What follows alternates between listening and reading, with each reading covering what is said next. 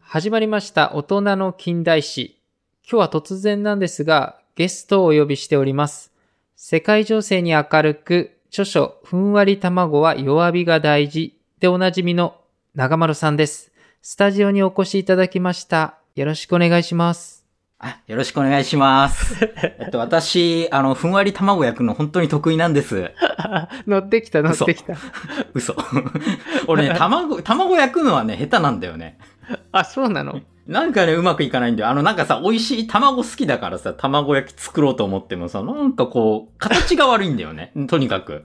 またまたご謙遜を。いや、ほんとほんと、あの、マジでね、形が悪いの。弁当とか自分のやつ作っててもさ、もうなんかさ、見た目は、別に味はいいんだけどさ、見た目はなんかとにかくさ、こんなん、他の人食わねえよっていう見た目してっからね。さすが、すごい引き出しいっぱい持ってるですね。持ってない持ってない。だダメだっていう話だから。じゃあ、あの、先生、ちょっと今日は、あの、テーマが、なぜ戦争はなくならないのかっていうテーマでやっていきたいなって思っています。 広いテーマですね。ちょっと漠然としてるんで、あの、なんか、難しいなと思っちゃって。いや、なんか、答えが出そうで出ない的な感じになる終着点な気はするけ ど。そうですね。まあ、答えは、あの、私には求めないでください。皆さんでちょっと考えてくそう、ださい。考えていきましょうっていうのもテーマなんで。はい。じゃあ、あの、ということで、あの、早速なんですが、あの、始めます。はい。第二次世界大戦の終結から今年で78年が経つんだよね。うん。そう。で、その間にも約ね、135もの戦争とか内戦が起こっているんだよね。うんうん。そう。で、その中にはね、今も継続して続いているものもあるし、人類はその世界のどこかで今も戦争をしてきてるっていうことなんだよね。うん。で、戦争とはっていうことをまずちょっと考える上で、古くからね、多くの人が参考にした書物があって、戦争論っていうのがあるんだよね。うん。これはあの、著者のクラセビッツっていう人は、あの、ドイツが統一される前のプロイセン王国の将軍でもあった人で、うん。当時勢いのあったナポレオンの戦略戦術を徹底して分析して、対抗策を練ったのがこの戦争論なんだよね。うん。今でもさ、各国の士官学校で参考にされてたり、政治や軍事行動に影響を与えてきた書物としても知られてるんだよね。うん。その中でさ、戦争とはっていうのに触れていて、うん。戦争とは相手に自らの意思を強要するための実力行使である。決闘する者は全て互いに物理的な力を振るい、完全に自分の意思を押し付けようとする。で、またね、敵を打ち負かし、後の抵抗不可能とすることが当面の目的っていう風に戦争の定義が書かれてるんだよね。うん。で、このね、戦争論で特にね、注目されているものが、戦争は他の手段を交えて行う政治的交渉の継続に他ならないっていう風に言ってんの。うん。そうそう。戦争はさ、政治の相互作用の一部であって、それ自身が独立して存在するものではないって言ってるんだよね。うん。この考えについては先生どう思いますかあの、まず俺先生じゃないしね。えっと、あと、あの俺そんな喋んなくていいでしょ、これ。まあ、任せます。まあ、戦争っていう定義をさ、そんなクラウス・ビッツがやってくれてるんだから、俺が口を挟むことじゃないと思う。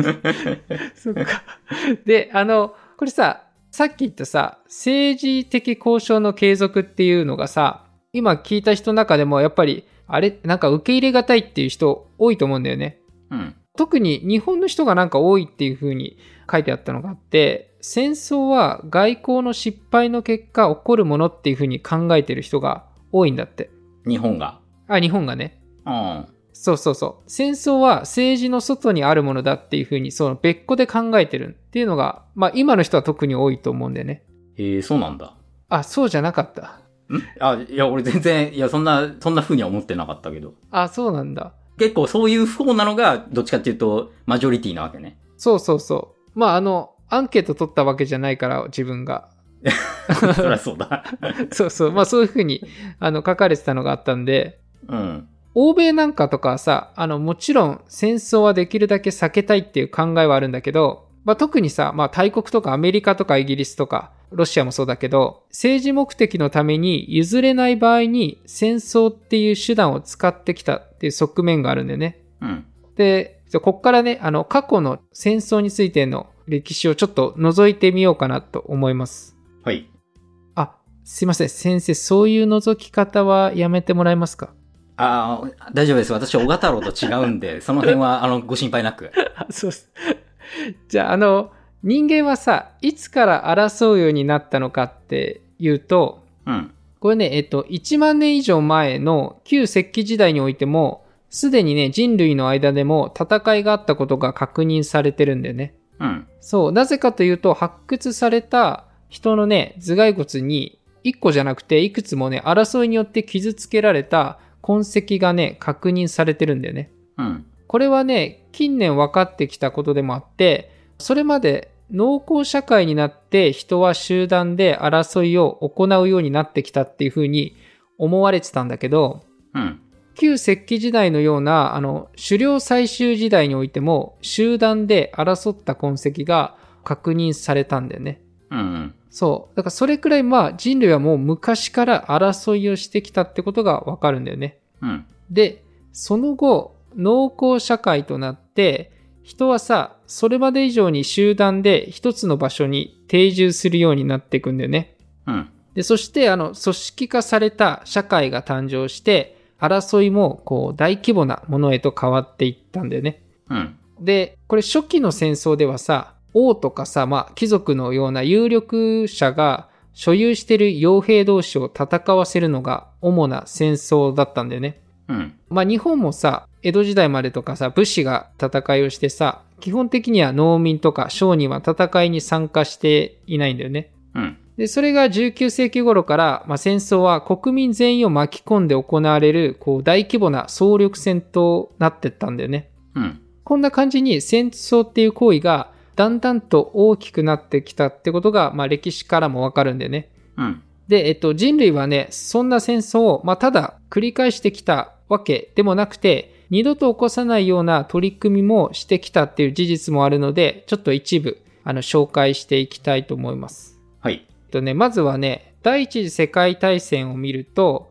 この戦争はさ、ヨーロッパ中心に行われて、各国が連合国と同盟国に分かれて行われた大規模な戦争なんだよね。うん。で、その結果さ、多くの犠牲者を出して、国は疲弊して、まあ、その反省からさ、取り組んだものがあって、それがね、1920年に設立された国際連盟なんだよね。うん。これさ、あの、歴史上初めて国家同士が協力して世界平和を維持しようっていう、まあ、組織なんだけど、うん。それ以外にもさ、各国はパリ不戦条約とか海軍軍縮条約などの戦争を起こさない取り組みっていうのを行ってきたんだよね。うん。ただ、結果第一次世界大戦終結後、20年ほどで、再び第二次世界大戦が、まあ、起きてしまったんだよね。うん。そうで、ちなみに、第二次世界大戦が勃発するまで、これ第一次世界大戦の呼び方っていうのは、世界大戦争とか、欧州大戦っていう呼び方だったんだって。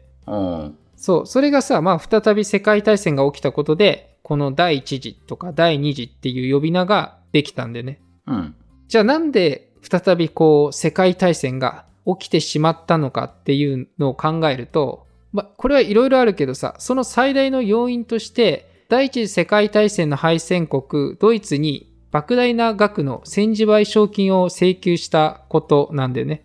うん。で、ドイツはさ、賠償金を支払うためにさ、紙幣をたくさん発行してさ、そうすると、ドイツ国内にはハイパーインフレが起こって、物価がさ、1兆倍にもなったって言われてんだよね。うん。そう、卵10個の値段が1920年では3.9マルクだったのが、3年後には3兆マルクっていうもう莫大な数字になってて、うん。レストランでさ、ランチをするのにも、紙幣をね、4000枚持っていかなきゃいけないっていうような時代もあったって言われてんの。うん。そう、まあ、こんな風にドイツ経済はさ、めちゃめちゃになってさ、その国民の不満がヒトラー率いるナチスへの支持へとつながっていくっていう背景もあって、うん。ヒトラーはさ、まあ、戦争を再び起こすことで、この問題を解決しようとしたんだよね。うん。で、これがまあ第二次世界大戦が起こった要因の一つと考えられているんだけども、この反省からさあの第二次世界大戦の戦勝国っていうのは敗戦国に過大な戦時賠償金を求めるのをやめたんだよねうん。日本とさ連合国との間で行われたサンフランシスコ講和条約でも調印したさ各国は日本に対する戦時賠償を放棄してるんだよねうん。あ一応補足で、ただ日本も全く支払ってないわけではなくて、戦時賠償を要求したあのフィリピンとかベトナムとかインドネシアには支払ってたりするし、うん。韓国にはさ、経済援助っていう形で支払いもしてるし、ODA っていう形でアジア諸国に対して技術協力をしてたりもするんだよね。うん。で、同じくさ、敗戦国のドイツに対しても多額の戦時賠償は要求していないんだよね。うん。これは第一次世界大戦の戦後処理の反省から来ていて、賠償金よりも戦争を起こさせないことの方が重要だっていうのを、まあ、多くの国が判断した結果なんだよね。うん。さらに第二次世界大戦からの反省でできたものがあって、うん。これはあの国際連合があって、うん。その中でさ、議決権が以前のさ、国際連盟の時から変更してるんだよね。うん。それまであったさ、国際連盟っていうのはさ、加盟国すべてに議決権があって、一カ国でも反対があれば可決されないっていう全会一致の原則だったんだよね。うん。例えて言うとさ、長丸が10人の女性と付き合いたいと思っていて、その親とか兄弟とか60人くらいのうち1人でも長丸と、いや、うちは付き合わせたくないって言えば、たとえ残り59人が OK だとしても、付き合うことができないんだよね。その例え、カットだな。なんでなんであのね、わかりづらいし、現実味もない。あ、そう。ちょっと、あ、そうか、事実とちょっと重なっちゃってんだよね。ごめんごめん。いや、事実と重なってたらわかりやすいんだけど、あの、全然ね、あの、重なってもないし、わかりづらいからね、カットで。遠ざかっていく。でもさ、まあ、これだとさ、物事が決まるスピードが遅くて、多くの議案は可決されることなく機能しないってことが多かったんだよね。うん。で、その反省をもとに国際連合では多数決で決めるってことになってるんだよね。うん。で、さらにさ、常任理事国の1カ国でも反対すれば可決されないっていう拒否権っていうものもできたんだよね。うん。この拒否権も国際連合から加わっているんだけど、かつてその国際連盟の時に常任理事国だったのは日本、イタリア、イギリス、フランス、その後にソ連とかドイツも加わってるんだけど、うん。その後さ、あの満州事変をきっかけに日本は脱退して、ドイツもイタリアもソ連も脱退したことで、国際連盟ってもう事実上機能しなくなってしまうんだよね。うん。で、そこでさ、国際連合では、常任理事国に拒否権っていう、まあ、特別な権利を与えていて、うん。常任理事国はさ、今でもさ、第二次世界大戦に勝利したアメリカ、ロシア、中国、イギリス、フランスなんだけども、うん。これらのさ、5カ国のうち、1カ国でも拒否すれば、議案は通らないんだよね。うん。で、この権利があることでさ、例えばロシアなんかはさ、まあ、アメリカとかさ、イギリスをはじめとする反社会主義国とはさ、真っ向対立してるけど、国際連合を脱退しないんだよね。うん。まあ、それはさ、この拒否権を行使できるからっていうことも考えられるんだよね。うん。例えばさ、もし脱退すれば拒否権を行使できなくなって、ロシアにとっては都合の悪い議案が国連で決まってしまうかもしれないっていうのもあるし、うん。国際連合を維持するっていう過去の反省のものをできているものもあるよっていうお話でした。はい。たださ、これもこれでさ、決してベストな方法ではなくてさ、第二次世界大戦の戦勝国が有利な決定権をその後も持ち続けてるってことで、うん。その国にとってさ、都合の悪い議案は通らないし、結局国際連合という形は維持できるけど、実質機能しないっていう問題もあるんだよね。うん。で、続いて、第二次世界大戦の反省から行っている国で言うとドイツがちょっと例を挙げたいんだけど、うん。ドイツはさ、直接民主制から間接民主制にしてるんだよね。うん。これはさ、ヒトラーが首相として、まあ、実権を握ったのは、当時のさ、ワイマール憲法にのっとって民主的手続きによって決まってるんだよね。うん。でそこにはさ国民の熱狂的な支持によって選ばれたっていう背景があるからうん。ドイツではさ、例えば国民から直接首相を決めずに、国民が選んだ議員が、まあ、議会で首相を決めるっていう間接民主制を貫いてるんだよね。うん。そう、まあ日本もそうだけど、まあ、そこにはさ、あの、こういった過去の反省からなってるものなんだよね。うん。で、それにさ、ナチスを称賛する言論が法律で禁止されてたり、こういったあの言論の自由を制限してまでも二度と同じ悲劇を繰り返さないっていう仕組みを作ってるんだよね。うん。で、戦争を起こさないための取り組みによる悲劇っていうのもあって、これはちょっとソ連を例にしたいんだけど、まあ、あの前に長丸が地政学から見たロシアと中国でも触れてるんだけども、うん。よかったらそっちの方がちょっと詳しく語ってるんで聞いてください。いや、まあ、小太郎が説明した方がきっとわかりやすいから、 まあ、この回でも大丈夫だとは思うけやど。めろやめろ。で、ソ連はさ、第二次世界大戦中に最も多くの犠牲者を出した国なんだよね。うん。で、その死者はさ、なんと約2700万人って言われてるんでね。うん。で特にさ、ドイツがソ連に侵攻して行われた戦いは人類史上最大規模の地上戦って言われてるほど大きな被害が出たんだよね。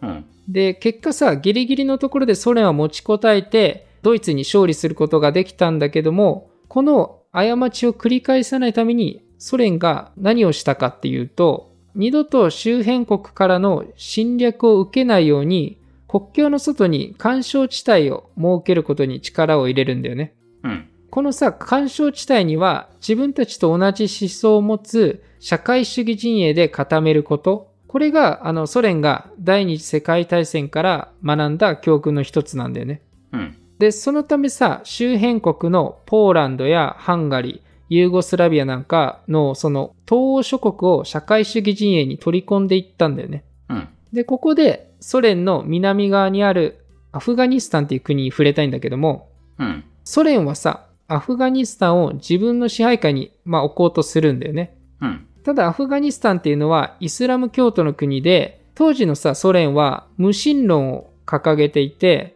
宗教者を弾圧してきたっていう背景もあるんだよね。うん。で、そんなさ、ソ連の支配下には入ろうとしない反対勢力に対して、ソ連軍がさ、アフガニスタンに侵攻したことで、まあ、起こったアフガニスタン紛争っていうのがあるんだけども、うん。国内はさ、共産主義陣営とさ、それに反対する勢力との戦いが続いて、アメリカもさ、ソ連と対立する形で裏で支援したことで、まあ、長期化したんだよね。うん。で、その後さ、ソ連がアフガニスタンから、まあ、撤退して、この事態収まるかと思ったんだけども、国内ではさ、その後も内戦が続いて、うん。アルカイダが起こしたとされるアメリカの同時多発テロっていうのも起こったりとか、うん。アメリカなどによる軍事介入もあって、国内ばかりか周辺国家の混乱をもたらす要因を作ったんだよね。うん。これ、今のさ、ロシアによるウクライナ侵攻も、理由はそれだけじゃないとは思うけど、似たような要因が考えられるんだよね。うん。もともとさ、あの、ソ連がさ、その第二次世界大戦の悲劇を起こさないための干渉地帯を作るっていう対策が、さらに戦争を起こして悲劇を生んでるっていう事例なんだよね。うん。で、次にね、ちょっと話したいのがリトアニアっていう国で、うん。リトアニアはさ、ベラルーシとポーランドの間にあるヨーロッパの国なんだけど、ロシアやさ、ドイツに侵略されてきたっていう、まあ、過去の経緯があって、第二次世界大戦後はさ、ソ連の一部に組み込まれたんだよね。うん。だからさ、ソ連がさ、アフガニスタンに侵攻した時、リトアニアはソ連側についてたんだよね。うん。でさ、そのソ連がさ、後に崩壊して、リトアニアはさ、ロシアのさ、脅威から逃れるために、NATO に加盟するんだよね。うん。で、そしたらさ、NATO がさ、アフガニスタンの治安維持のために派兵するっていうのがあって、そこで自国の兵士を派兵して、実際にさ、多くのリトアニアの人は亡くなってたりするんだよね。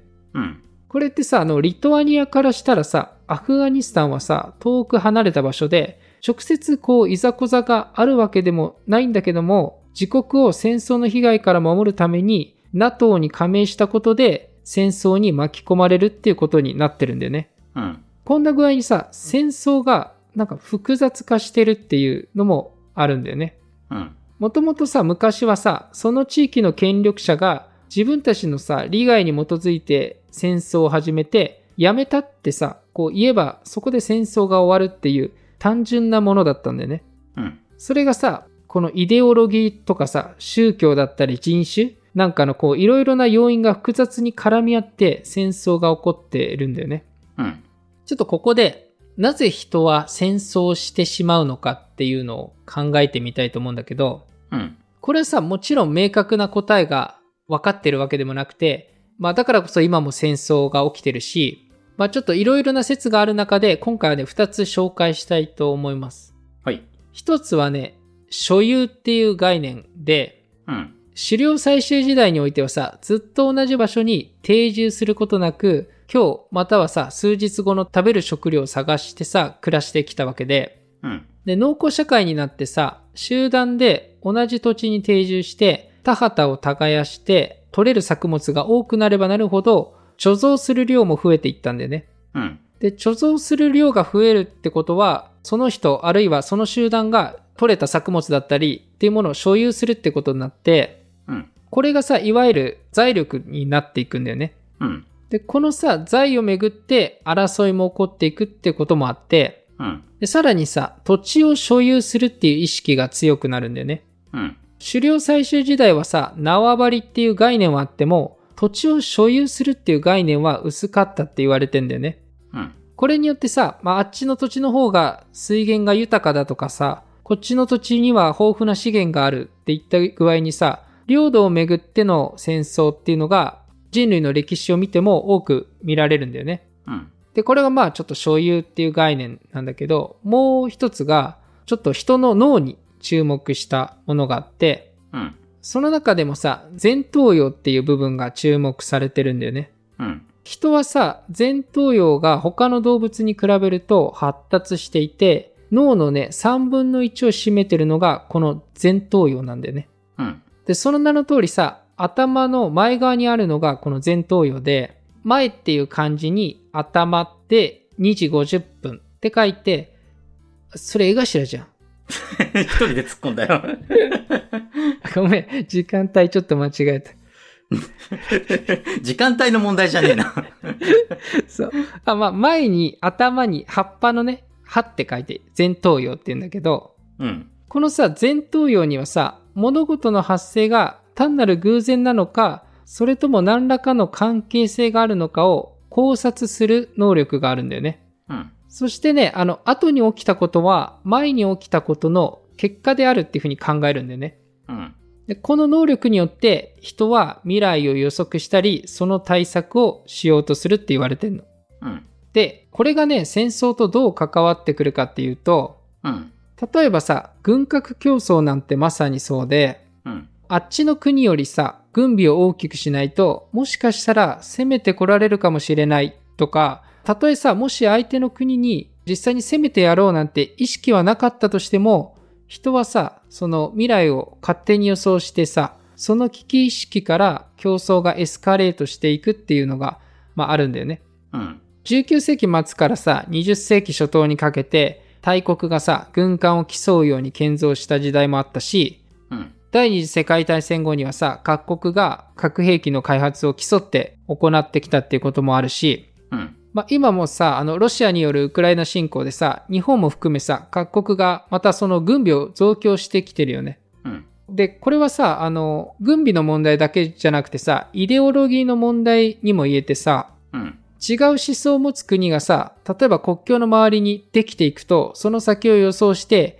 対策をしようとするっていう、まあ、こういったあの人間の発達しすぎた前頭葉が可能にした能力が戦争の原因になってるんじゃないかっていうのも一つの説として言われてるんでね。うん。だから戦争をなくすには、もしかしたら前頭葉をなくすことなのかもしれません。